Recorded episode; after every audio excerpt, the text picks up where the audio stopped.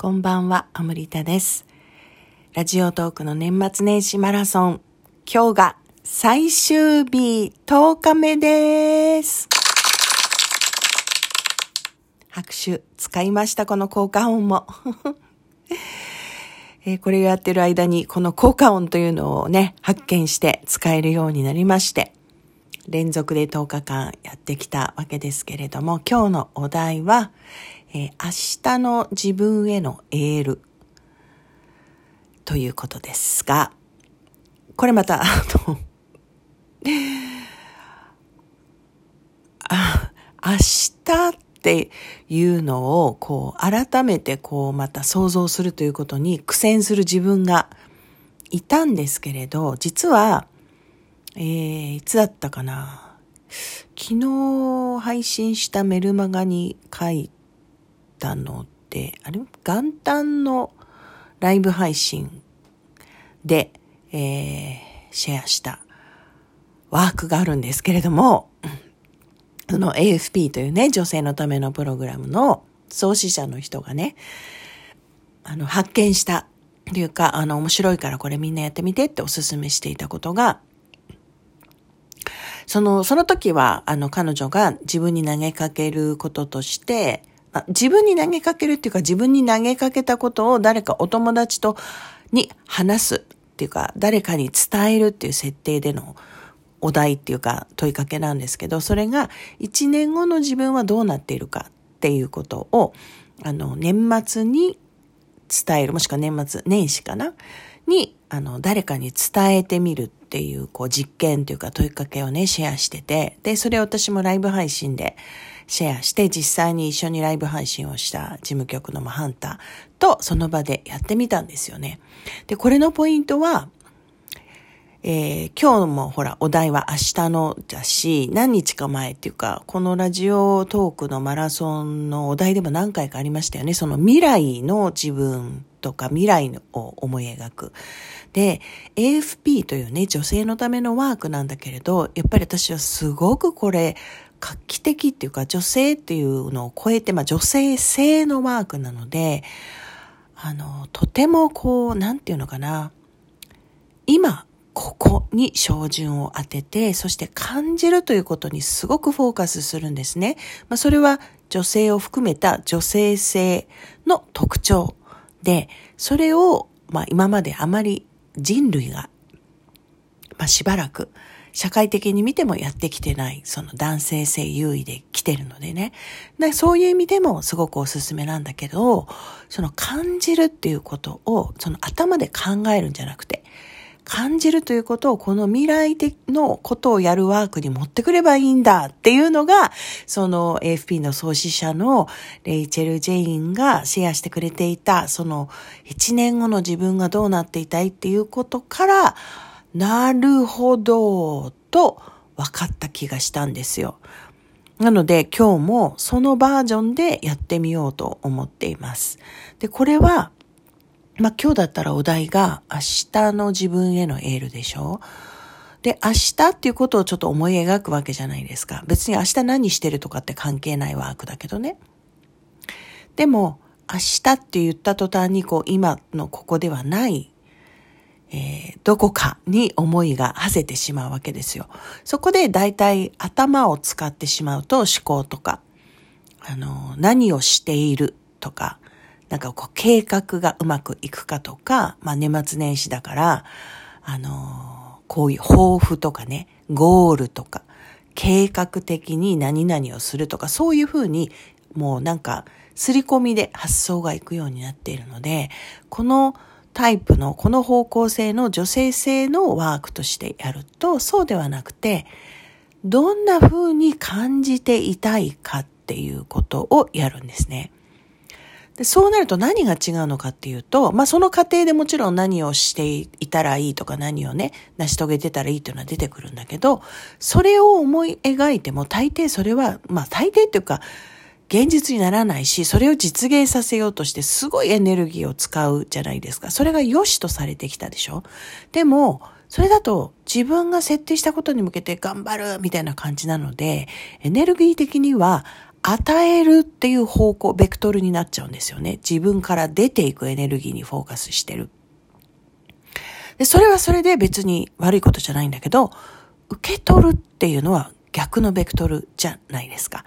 だから、そうすると感じるっていうこと、つまり感じて応じる、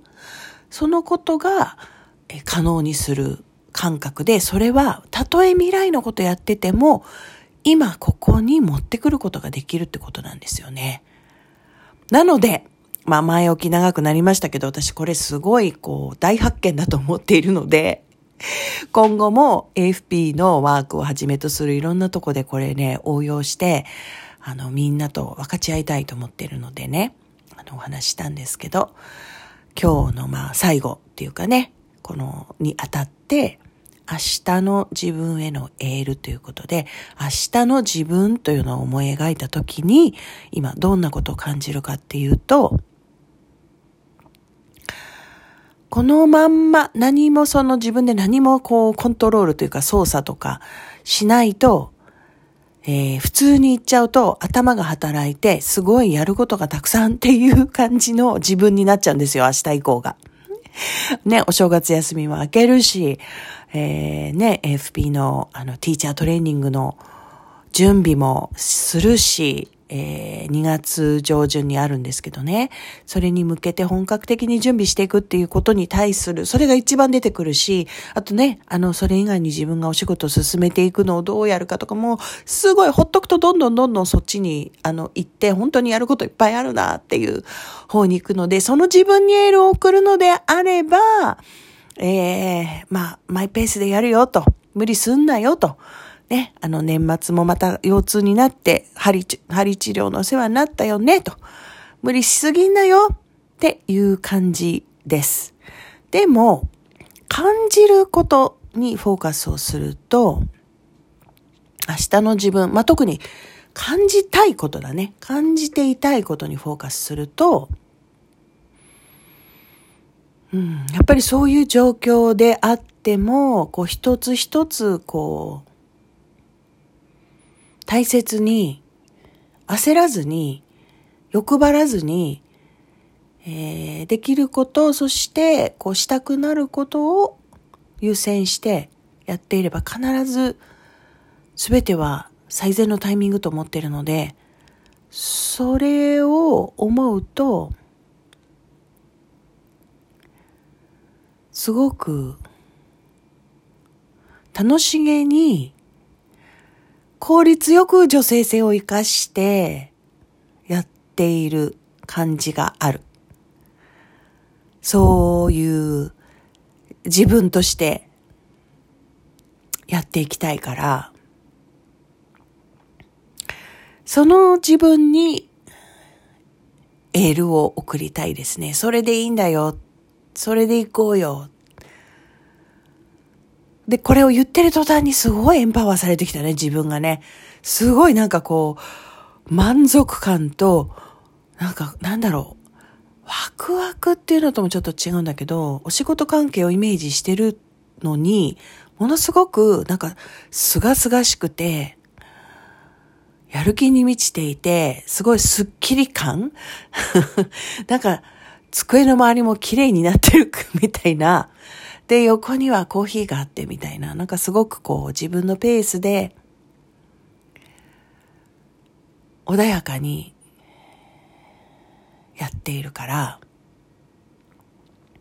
ああ、それ素敵だねって、いいじゃない、それ。その感じで行こうよ。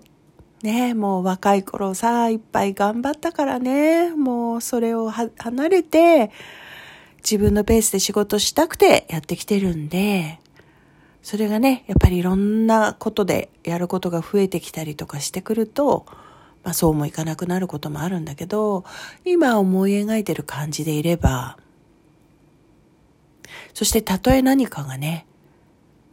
ちょっと思うようにいかなかったとしても、そのことに対して焦る必要ないし、信頼していようと。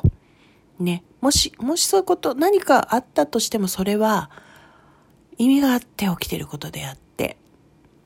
最善の何かのために起きていることだから、それを信頼しようってことで、ああもうなんかそうできることを、そしてしたくなることを優先で一つ一つやっていこう。